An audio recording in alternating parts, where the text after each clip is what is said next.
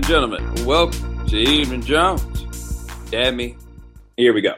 So, I feel like I need to let y'all know, mean, you know, moved to New York, in case you missed it. I now live here. This show, unlike last week's show, I will in fact take questions. Um, sorry, man, it's just one of those things. Uh, I just got on a roll thinking about different things. But I do want to just bring up something for you right fast that has just been like hitting me. Um,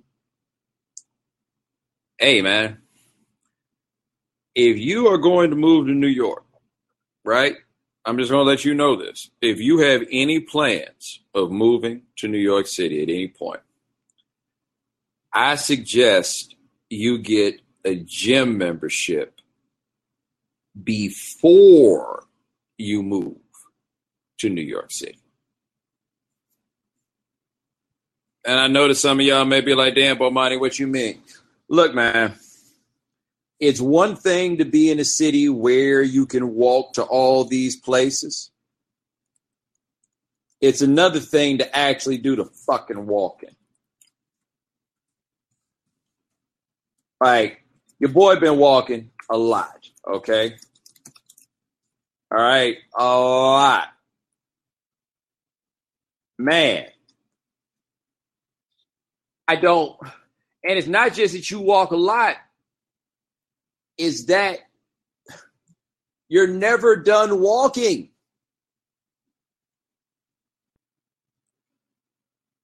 And that's what I'm saying. Like, you're never done walking. Something always gonna happen, and you gotta walk there. Or you gonna walk there. But what you gotta get about the walking, and it's kind of lost in this discussion.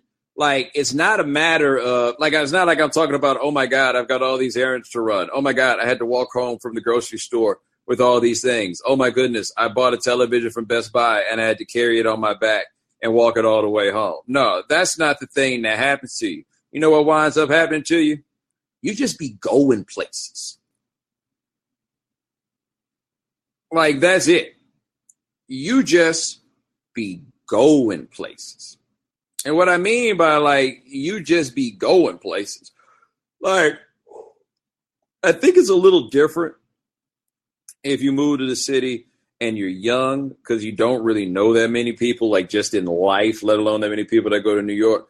But like I work in media, you know, this is a job or, or a realm of things where people move here, right? Like I wrote about music for years. That's a very New York centric sort of thing. I'm in television. You know, New York is a big thing there. And then you just know all kinds of people do all kinds of different work, like publicists, you know what I mean? Like, you know, you, know, just people that I've around people. Uh, basically, I got to New York and quickly realized how many people I knew in New York City.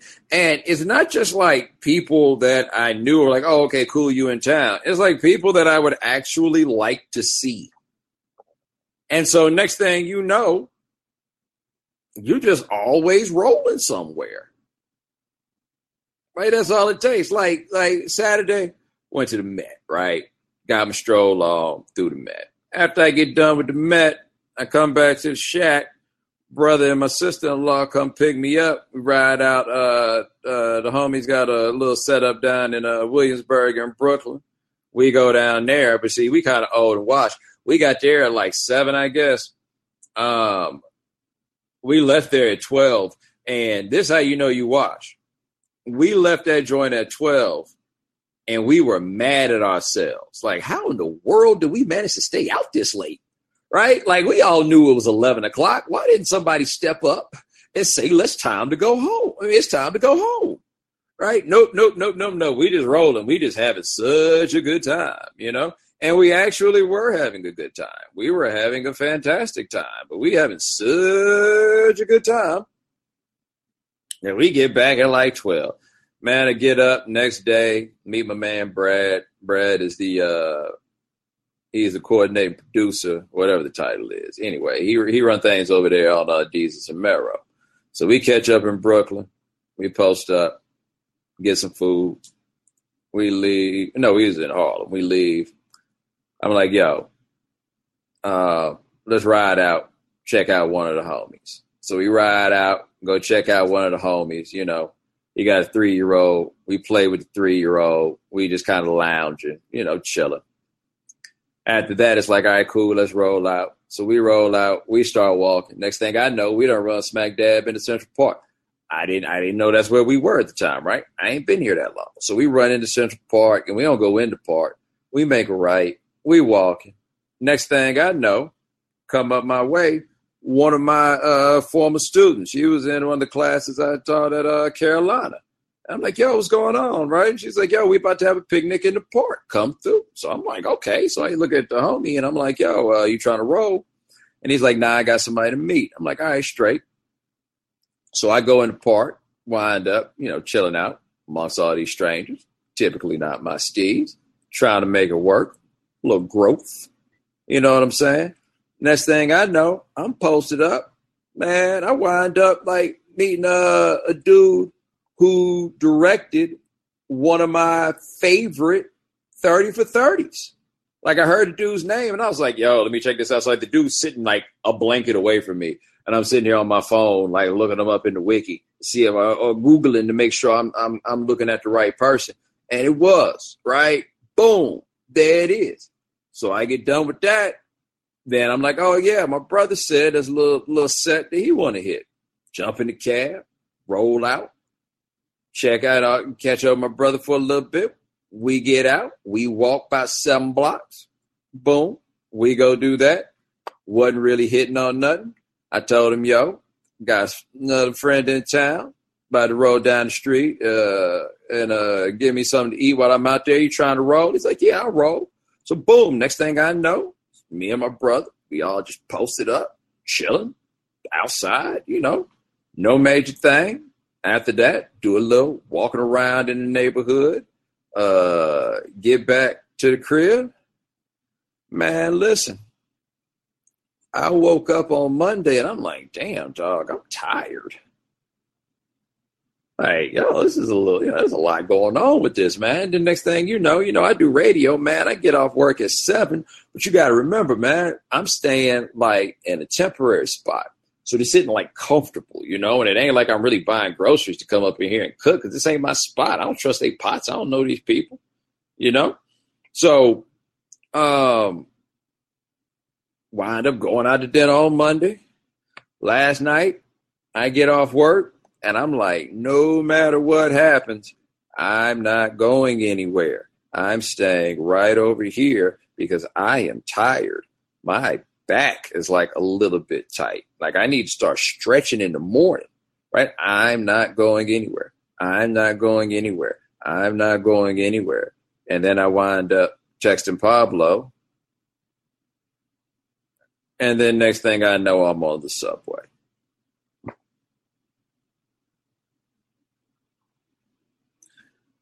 And then me and Pablo on the way, chill out, get something to eat, get some Mexican food.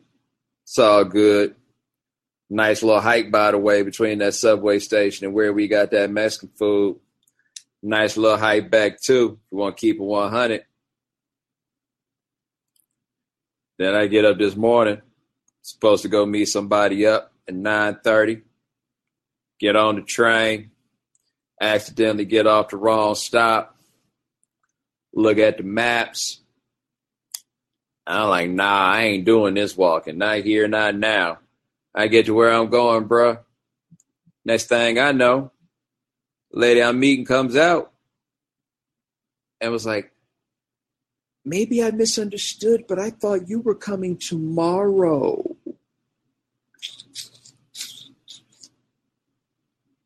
And like I just poured a cup, you know, got the cup of coffee they offered me. And so I just sat down posted up and drank my coffee, bro. I was like, yo, I'm gonna just chill out. I was like, no problem. And I can't imagine what those people were thinking. They walking in out that office. I'm just sitting there posted up, checking Twitter, drinking my coffee, right? Somebody said, I know you was heated. Actually, I was not heated. And the reason that I was not heated was, hey, man, I'm a grown up. I probably need to be awake anyway, right? Like I was going, what was I gonna do? Just sit around in this little in the in the shack or whatever, or just go sit outside? I was like, nah, man. Went down there. It's a different part of town. It was like the West Village. Got done with that. Did a little walking just to see what the neighborhood looked like because I got a glimpse of some water. Walked over there to the water Bolted up, saw what it was hitting on. Had a nice little 10 minute walk back to the subway. Took it back up here. Got ready for work. What I'm telling you is if you are going to move to New York, you need to get in playing shape before you get here. I had a homie a few years ago when he moved here, and he told me, he was like, Look, man, if you're going to do New York, he's like, it's really going to take you about like a year before you fully get up to speed. It's like it's going to take you a year to get your gear right. It's going to take you a year to kind of like figure out the rotation of stuff you want to do or whatever it is. But he's like, it's really going to take you a year to get up to speed. And I was like, I don't understand this thing is that you mean about get your gear right. You know what I mean? Like everybody got gear. And then I realized what he was saying about getting your gear right. You know what the hard part is here about getting your gear right? You got to have so much gear.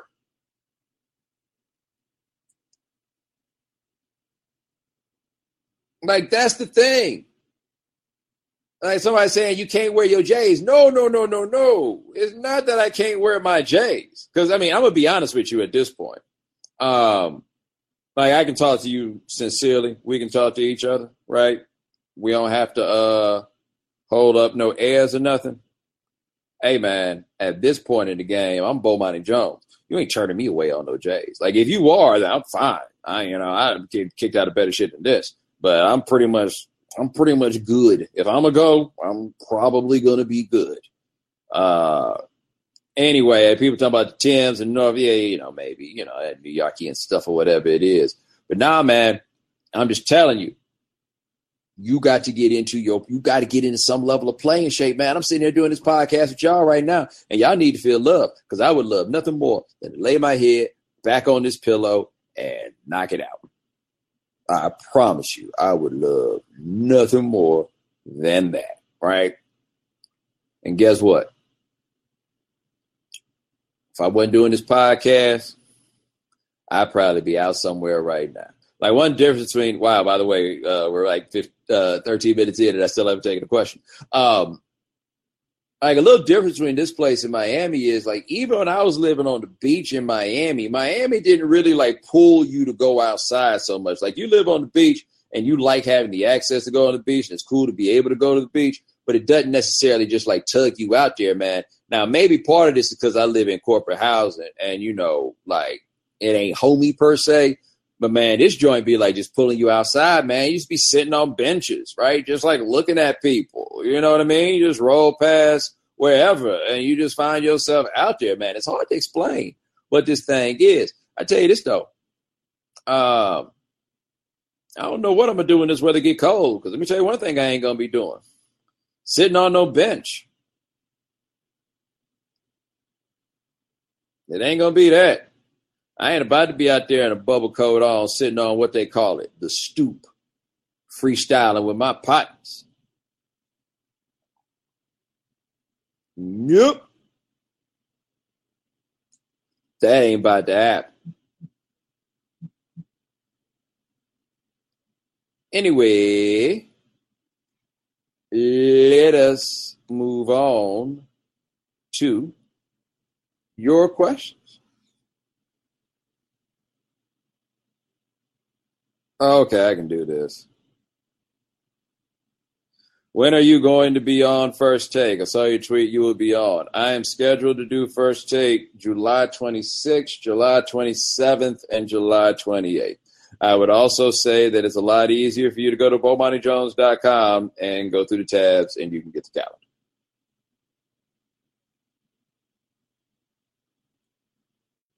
Whew, excuse me. Appreciate the question. Let me see what else you got here.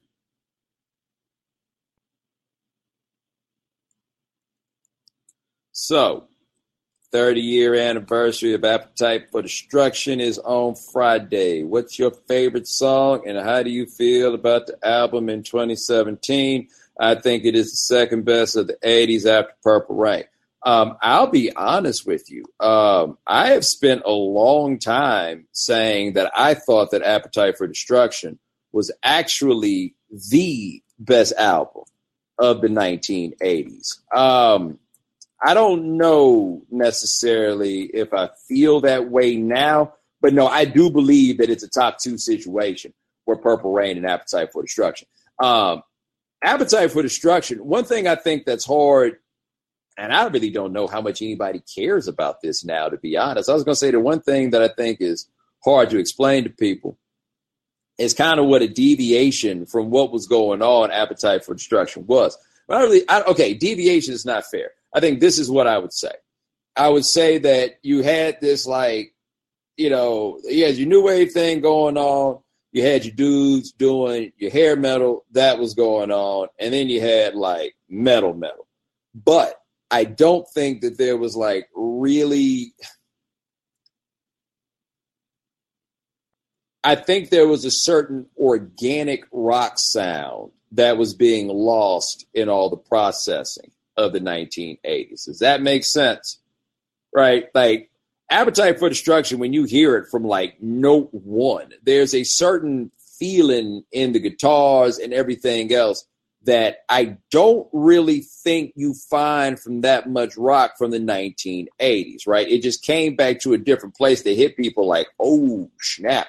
Like I hear people, I mean, I've heard the comparison made before to like Guns N' Roses as the Rolling Stones of their era. Um, I don't think that's fully off, but I also don't think that's necessarily correct. Like, I don't see Axl Rose, Axl Rose and Mick Jagger are like of different archetypes to me. They are coming from two completely different places, but I get it with like the two guitar sound. And I'm like, I get where people are coming from there. I think the real point they're making though is that there was a somewhat like a mainstream accessible edge going on with them. And I do know there's a lot of people though, like people who are really into metal at that time. Um, they see Appetite for Destruction is kind of like being a watered down version of a metal album. I don't think of Guns N' Roses as being a metal band, but they seem as being like a watered down version of what the hardcore was. And if that's what you got to do, that's fine. Like that album has crazy riffs, incredible drumming, and I always feel like the fall off between this era of Guns N' Roses and like the Use Your Illusion era of Guns N' Roses is about uh, Steven Adler not playing drums anymore because the drumming is way better on Appetite for Destruction than the drumming is on the Use Your Illusion stuff. And you know the whole thing where Axl decided to become Elton John, which is one of the more ironic developments in the history of rock and roll. I don't think nearly enough is made of that. But anyway, um, dude, it's just cold. Like, I mean, like that's the thing. Like, if you ask me my favorite song on there, that's one of those albums I don't really think of in the context of like what is my favorite song. Now, the problem is also Appetite for Destruction had those three singles that everybody knows, and um, it's almost cliche. Like, are you going to say "Sweet Child o' Mine" is the best song on Appetite for Destruction? It's a little bit cliche. Are you going to say it's Welcome to the Jungle? It's a little bit cliche. Are you going to say it's Paradise City? It's just a bit cliche. Which one of those is not fire? All right. I do have a bit of an affection though for Out to Get Me. I like I the four like the first four tracks. I was about to say the first. Know, so, like when do you get to the track that's not that's not a slammer? Right? It's like the first one you get to that's not a slammer is you're crazy. Like you're crazy is like the first, the closest one that's not a slammer. Welcome to the jungle. To it's so easy. To night train to out to get me to Mr. Brownstone to Paradise City to Mama Michelle to think about you to Sweet Child o' Mine. Yo, that's nine slammers in a row. Nine. Also, really well written songs. Really well written songs. It's a lot going on there. So yeah, somewhere I got like Purple Rain Appetite for Destruction, like somewhere they're one and two. And the difference is like I feel like Purple Rain, like sonically and thematically, was going to a place that no one had gone before.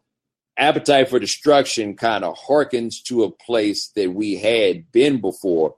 But like also again, when you talk about that comparison to the Stones, yo man, there's a sort of like snarling anger to Guns N' Roses that isn't present really in anything of the 1970s. Like, I mean, to me at least, like, I don't think, like, the Sex Pistols, like for example, and the punk thing, is almost kind of facetious with it. Like Appetite for Destruction, you listen to that and you're like, yo, these are like a bunch of assholes. And also, don't forget that this is while, like, think about the video images and stuff like that. Like, this is as cigarette smoking is becoming passe, and they're just smoking cigarettes everywhere. Yeah, man, it was a whole different thing. But I do, in fact, love that album. Appreciate the question. Let me see what else you got here. Where do you put Anderson .Paak on your up, I guess, up and coming artist list? And hip hop? One. One. But you knew that.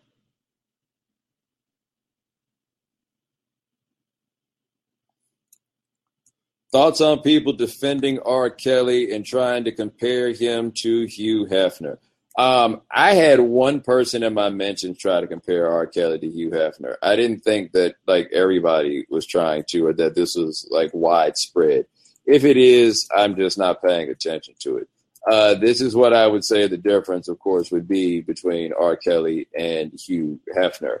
Um, there are like plenty of grown-ups who will tell you that they rock with Hugh Hefner, like grown women that will tell you that they rock with Hugh Hefner. Who's saying that they rock with R. Kelly?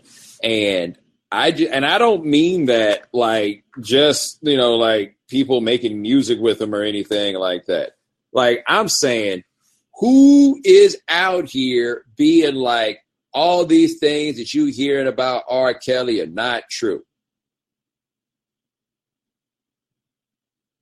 Have you heard anybody say that?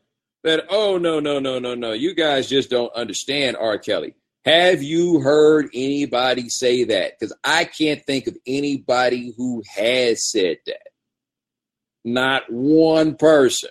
And that seems to be a pretty big difference. Now, look, this story that uh, Jim was a DeRogatis, is that how you say his name?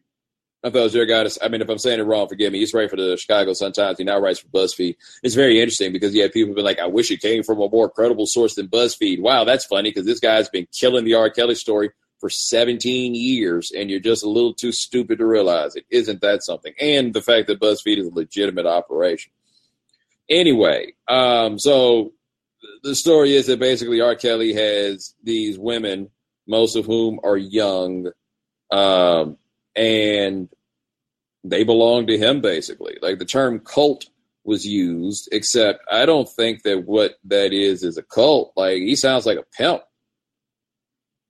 Like the stuff that's going on with him and these women is like that's pimp shit.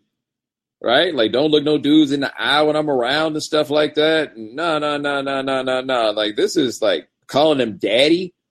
That's not a cult. That's a I mean, you can call it a cult if you want, but I mean, that sounds like he got a stable where, yeah, man. I, and what I couldn't tell or I don't remember right now, were these women like only sleeping with him or were they sleeping with other people also? Because if so, I mean, then that's what you got as a pimp, right? So anyway, I mean, I don't think that detail is necessarily important. I mean, it seems pretty clear that while these women are of age, um, they are there against their will, which doesn't, I mean, regardless of what the legality of it is, because apparently the FBI and everybody's trying to get into it and they can't, regardless of the, the, the legality of the situation, I think that we would argue that, you know, that sounds kind of messed up. Like I've heard people try to be like, I don't even understand why we talking about this if it's if it's legal. Like the only time that you talk about anything is that it's illegal. Like what a ridiculous standard to have. Bottom line is we got a dude that we've known for a while, or shall we say we've had reason to believe for a while, because I don't want to get sued, but we got a guy that we've thought of as a sexual predator, right? And there seems to be more evidence that he is a sexual predator. It's also of note that these women are under his keep. Some of them, they're reported there to be like 18. What you think they got there on their 18th birthdays? Now, this dude here says Kells got a harem of women of age. I don't see nothing wrong. Well, that's because you're a stupid motherfucker, Bucky. The reason that there's something wrong at this is I think that you're operating like on this initial premise that if somebody like R. Kelly has a harem, then what it is is just a bunch of women who walked in and were like, yes, I would like my place in R. Kelly world. Right? Like, what do you think they did? Do you think they filled out applications hoping to have a spot? Like, you sound like pimp shit there again, right? Like, that's the pimp line that, you know, it's all about choice. They choose to be here, they choose me. What we have and what the reporting seems to indicate is that R. Kelly starts this with the I'm to make you a star. And then these women come in and they want to be stars. And once that happens, the exploitation begins because there's a power dynamic at play that puts him in charge. And that's before you start dealing with the fact that these women are crazy young. Right? That's before you get to the fact that these women are crazy young. So the, the standard of behavior here cannot simply be that this is legal. I think that there's a certain basic level of human decency that requires us to really not just be out here exploiting people in these ways. And I don't think that you can make any argument against the fact that R. Kelly is exploited the power that he has and the position that he has, and he is exploiting young women, regardless of whether or not they are some epsilon older than the age of majority. And it's not cool. And it's disturbing. And if you, at the very least, cannot understand why people find it to be disturbing, it is fair to question whether you yourself are either A, a sexual predator, B, desire to be a sexual predator, or you just think there's nothing cooler in the world than the idea of having a bunch of women in a house who call you daddy, which might be an indicator that your penis is small. Anyway, here's the thing on R. Kelly, though the reaction to it has been interesting. Um,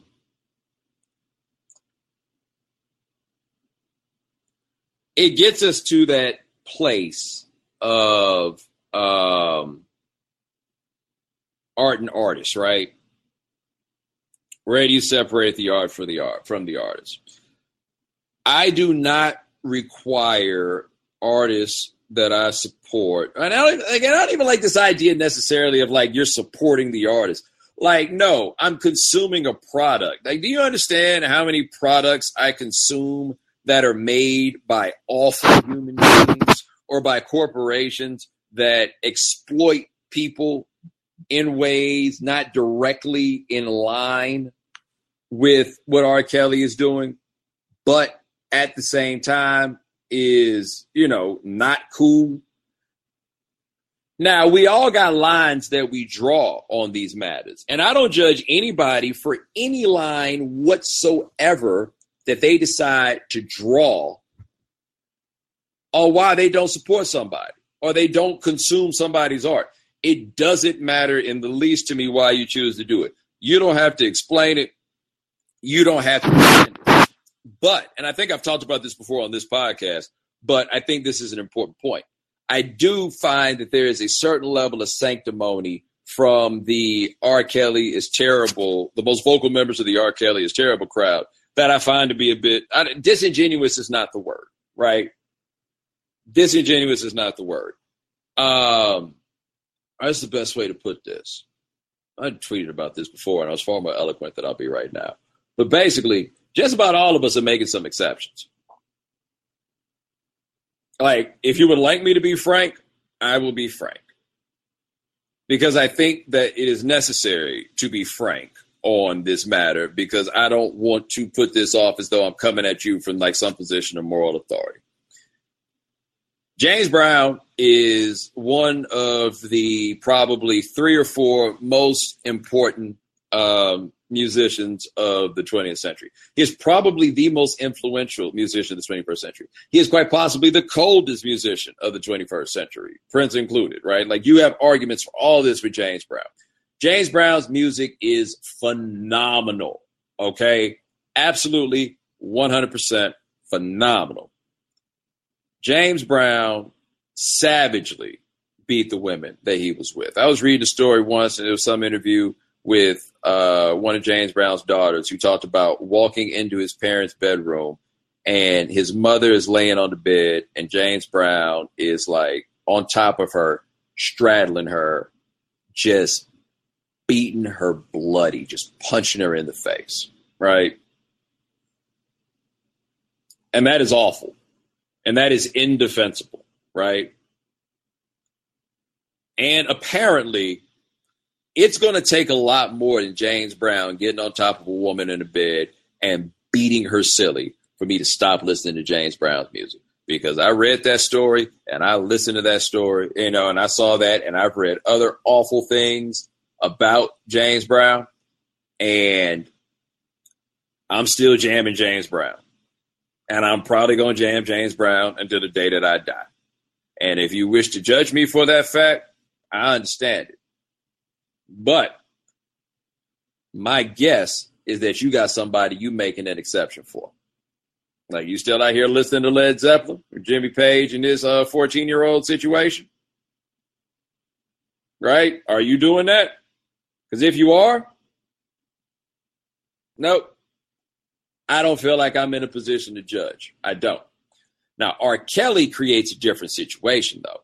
The difference with R. Kelly is the more and more that you listen to R. Kelly and the more that you know about R. Kelly, the more it seems like R. Kelly's music is absolutely a soundtrack to his objectionable behavior. That's where the issue comes, and that's where R. Kelly is different than a lot of the other people that we're going to name. A lot different.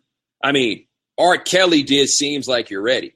R. Kelly wrote the Aaliyah album and gave it the title age ain't nothing but a number, right?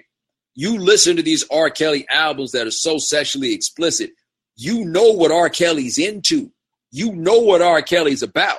It becomes impossible to separate the art from the artist when it's R. Kelly. So I am inclined to look at you a little bit funny if you're full on into this R. Kelly thing because you know what he's talking about. The man calls himself the Pied Piper of R&B. Like he's throwing it in your faces. He's throwing it in all of our faces. I admit that when he first started doing that, I actually didn't know what the story of the Pied Piper was. I just heard people talk about it. That was probably one of those things I was using improperly in a sentence. But anyway, how you separate R. Kelly from the things that we know about R. Kelly, I don't know. I do not. Like it's very difficult for you to make the argument that this is just some stories and things that he's writing about. No, no, no, no, no. It is really, really, really, really hard to do. Also, don't forget this line from R. Kelly. Now, granted, you know, it's within a whole nother song that's got a lot going on. But remember, we had that one song we talked about didn't know you had male friends off up in college? What grown woman got male friends off up in college.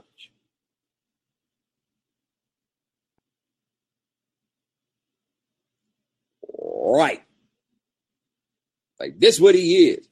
This what he about. This what he's sharing with you. It's a little more than I can do. But I'm also not to pretend like I don't understand exactly how you can get caught up. I talked about this. Chocolate Factory came out. You know, the, the story had really started to break in 02 and then you got them singles that started coming, and then Chocolate Factory came out in 03, and I listened to Chocolate Factory one time and one time only. And I was like, man, take this away from me because you're not about to have me jamming this. This is jamming. It is so jamming. Like I treated Chocolate Factory like my man tells a story about having a piano teacher who used to play jazz piano back in the day, and he said the piano teacher uh, decided he wanted to try heroin, right? Because he was a jazz piano player, and that's what a jazz piano player did at that time. They did heroin, right? And so he said he tried heroin one time. And he said that when he came down after trying heroin, he looked at whoever it was he was with, and he was like, all right, I need you to make sure I never do that again because I've never felt that good in my life.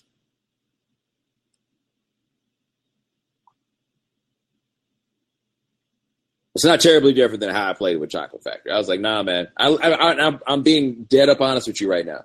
I never listened to Chocolate Factory ever again after that one time. I haven't listened to an R. Kelly album since then. I guess I listened to Best of Both Worlds, but I haven't listened to anything since then. I was like, yo, man, I can't do this. Like with him, that was a place where I drew the line. That was it. But that was me. And I understand that all kinds of people got places where they where they don't draw the line. Whole lot of people that draw the line at uh, R. Kelly do not draw the line at Marvin Gaye. Whole lot of people who draw the line at Chris Brown do not draw the line at Bill Withers. We don't draw the line on everybody. And my only like real point that I want to make on that is I think we need to have some understanding of the fact that we don't all draw a line. I mean, we don't draw lines on everybody. We're not hard and fast and strictly on principle about these things. We're not. And so I understand the people who see this with R. Kelly and they take the continued support of R. Kelly as a tacit endorsement of the exploitation of young black girls. Right? I, I understand why people would take that personally in such a way that then brings them to lash out at those who continue to listen to R. Kelly's music and go to R. Kelly's concerts and book R. Kelly, all those things, right? Like, I understand the very personal things that would make somebody approach it in that way. But aside from that justified emotion, is the reality that we all out here picking and choosing. You know? So I don't blame people necessarily for their outrage, but I do blame them for their sanctimony. Now it's possible there's somebody that's batting a thousand on this, right? Right? Like it is totally possible that there is somebody who is batting a thousand on um, only being full on in line with the morals when they pick they they they their artists or who they gonna listen to or whatever it is. Okay.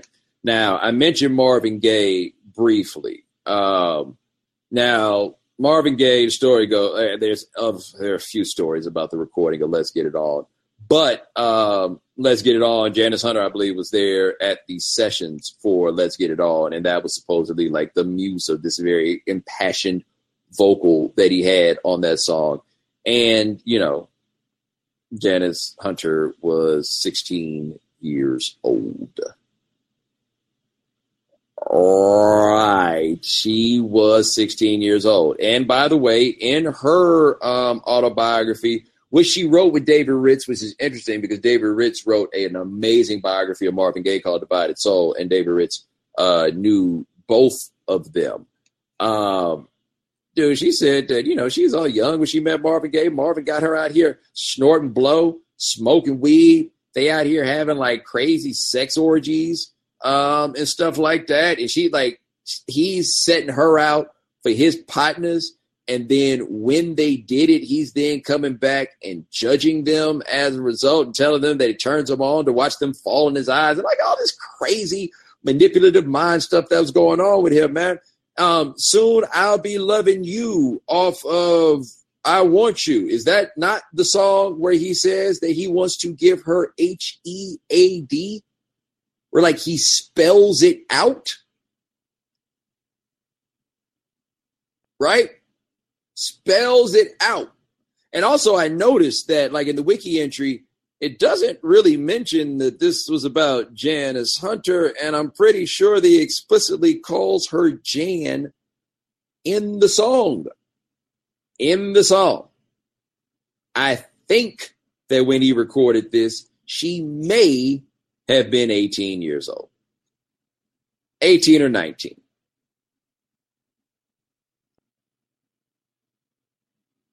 So, are you giving Marvin back?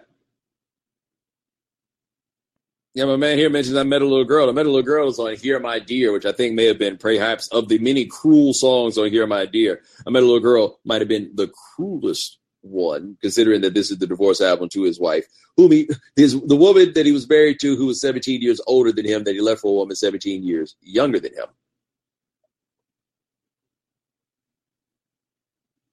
Are you giving Marvin Gaye back? Right? I think we could probably pick some more. Most of us aren't giving them all back for whatever reason. Most of us aren't giving them all back. And for some people, for whatever reason, R. Kelly's the one they're not giving back. Miles Davis is one that many have made the decision not to give back. And the Miles Davis one is wild because Miles Davis ain't really giving you even no whole lot of denials. Like Miles Davis gave you snarling, defiant, I don't have to answer to you about these things. Miles Davis is beating a woman that America kind of loves.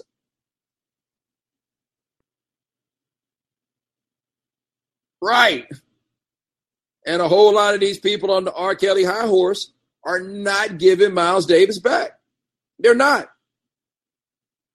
Now I'll let you like quibble and determine what that says about the human condition and everything else. I'll let you figure that out. I'm just saying that, yo, I understand. We all got some people that we not giving back. Now, again, I would be curious to know why it is that R. Kelly, why this is the guy that you're not giving back. And I also recognize that part of the reason that R. Kelly may be the guy that you're not giving giving back is we ain't put out a better singer since. We haven't. Like I talk about Guns N' Roses, which is one that people have to make some decisions about whether or not to give back, right? Um, there hadn't been a front man since Axl Rose as cold as Axl Rose. There ain't been a singer as cold as R. Kelly since R. Kelly hit the scene. And people aren't giving them back. So, anyway, I just think it gets to be interesting. It's more on a purely intellectual level, it is more interesting to evaluate or just look at how we do and don't decide to give people back. But I understand if this for you is an emotional thing. I also, again, don't quite understand how you can be gifted enough to separate R. Kelly from what he sings, because the R. Kelly that we know about and the one that sings, they seem to be the same dude. Except when he decides he needs Jesus to forgive him. See, that's the other thing too about R. Kelly that I wonder how this factors in to the way some people receive him is that he went out there and he like put out that, that gospel album and all like I wonder if some people believe that he's just a lost soul that's trying to find his way. Like I don't go to church, so I don't really know how that stuff runs.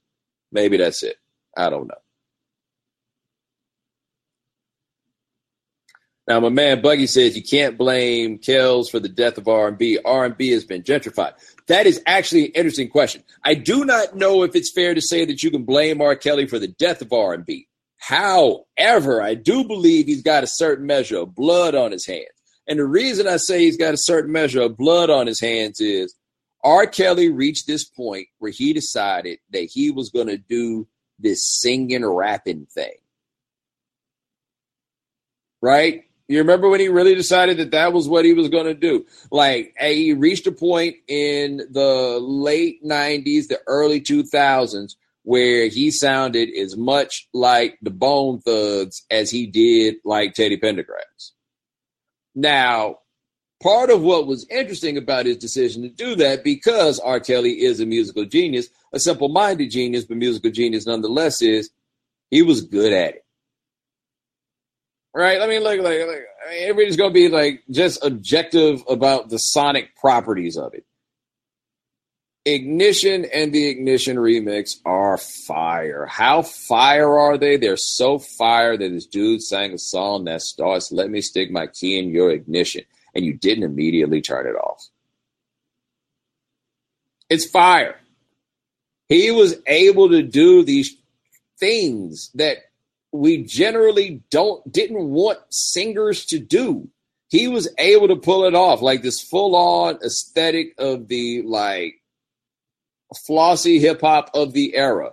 He was able to do it, and so that meant he could then float into all the R and B songs. I mean, the the rap songs, and the rappers could float into his or whatever. Like, I mean, it was kind of tactically brilliant and it wound up having a significant impact on the way that the music game went from there. You know, so like, yeah, you got like New Jack Swing, which is really these cats like singing over rap beats.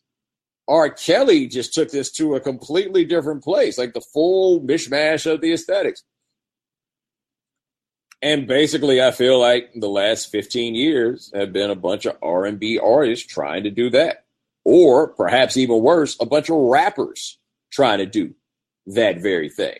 But no, no, no, no, no. R. Kelly definitely did influence the game to go in a direction that he was talented enough to make work. Um, but not everybody else was. This dude Bucky apparently is the president of the R. Kelly fan club. He's like, Kells introduced a new generation of the Isleys twice. No, no, I don't really think it was twice. I think the first time, and then it was a continuation as it went. Also, those R. Kelly, the Isley brothers made a mistake giving R. Kelly that much control over their career because they let him do a bunch of silliness um, with him there. I'd also probably make the argument that honestly, rap sampling did more to introduce the Isley brothers to that generation than Keep It on the Download did.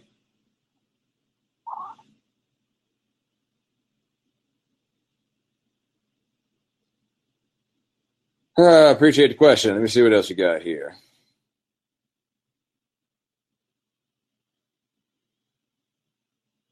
Isn't there an argument to be made that artists giving you something personal that they are representing comes from a special place different from merely commerce? I love Woody Allen's films. He's a huge influence on me, but I won't watch his films anymore. See, that's interesting. I think there's something to that, right?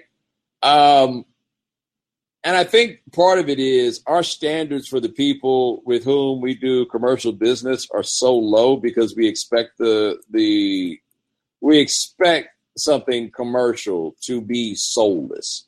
We expect something different from artists, right? Like we do expect it to be something personal. That's why I don't blame people when they decide, okay, I'm going to draw the line right here if it happens to make them uncomfortable where I disagree with people on this logic is the idea of I'm not going to support. Well, no, I don't disagree with that. That's not fair either. Like, I'm not going to support them with my money. Like, yeah, there are some people I'm not going to give my money, but there's a, something decidedly American about the idea that, like, the most powerful thing that you can do is give somebody your money. It's like the people who say they're not going to pay to watch a Floyd Mayweather fight, but they're still stream it. You see what I'm saying? Right? They're like, I'm not giving him my money. Yeah, like Floyd was really going to miss your 20 bucks, buddy, or whatever like the ultimate profit is that Floyd gets off of that. Yeah, he was really going to miss that 30 bucks, right? But I didn't give him my money. That's a hollow victory in a lot of ways if you still go try to backdoor it or whatever it is. And so and I feel kind of it's a hollow victory with holding the 20. It's kind of a hollow victory. Like, is it a hollow gesture to give the 20? But to a degree, I understand where people draw the line.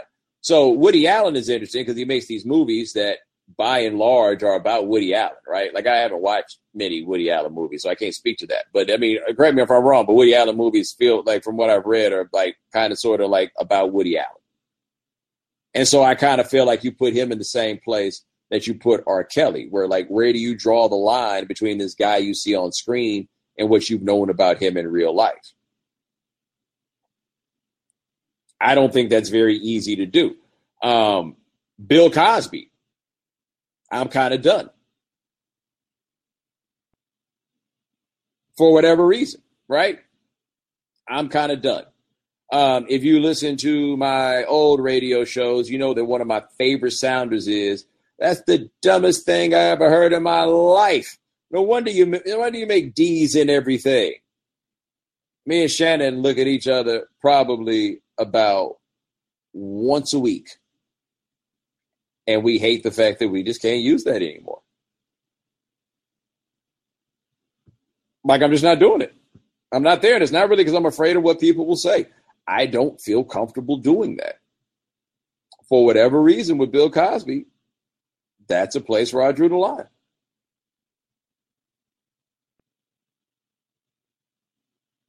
Yeah, my man here says, don't forget Morgan Freeman. He gets a pass from everybody. Um, although, if I'm not mistaken, I think they kind of looked into that Morgan Freeman thing, and it might not have been exactly as it was reported. Check that out. That being said, a whole lot of people did give him a pass, thinking that he needed a pass.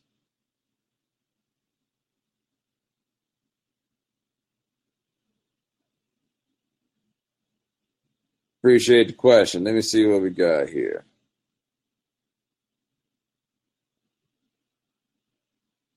Well, this is a good way to wrap this up. Thinking back on last week's discussion, isn't Ann Coulter too rich to be flying coach? So yeah, Ann Coulter got into some hubbub with the people on Delta. Um, and I believe she said that she paid for an economy comfort seat. And when she said she didn't get it or something like that, I didn't have time to pay attention to the particulars because I mean I really don't do this Ann Coulter thing. But this is an interesting point that my man raises here. What in the world is Ann Coulter doing in coach? Like Ann Coulter is kicking it like I kicked it in 2014, calling myself balling by getting the exit row. Right. So here's where that takes me. How much money is Ann Coulter really making? I mean, because I've always had real questions about what exactly her like real influence is. Like how many people are like? I mean, I bet she sells some books here and there, but like how many? I, I've never. I feel like the only time I hear anybody really talking about Ann Coulter is when Ann Coulter says something crazy which to me is a sign that you're not nearly as big a deal as advertised. So, like, how much money is Ann Coulter actually making? I'm I mean, not in a pocket watching sort of way. I just want to know, like, what that role that she's playing. I'm just curious what it pays. Not even on some I hope it's worth it type. I mean, I'm just really like, how much does it pay to be Ann Coulter? Because yeah, I would. Dog, I'm done with Coach. Me, now, granted, I'm six four, but I'm done with coach. Why is she still there? But all right, ladies and gentlemen, thanks so much for joining us here on the Evening Jones. We try to do this thing here uh, once a week. My man Lance Gilliam handles everything behind the scenes. Thank you, sir. Remember, if you were not able to catch the Evening Jones live, subscribe to the podcast, subscribe at the iTunes Store, subscribe at Stitcher Radio. Check us out on SoundCloud as long as you can do that. I also believe we are at the Google Play Store. Hope to talk to you guys next week. Take it easy.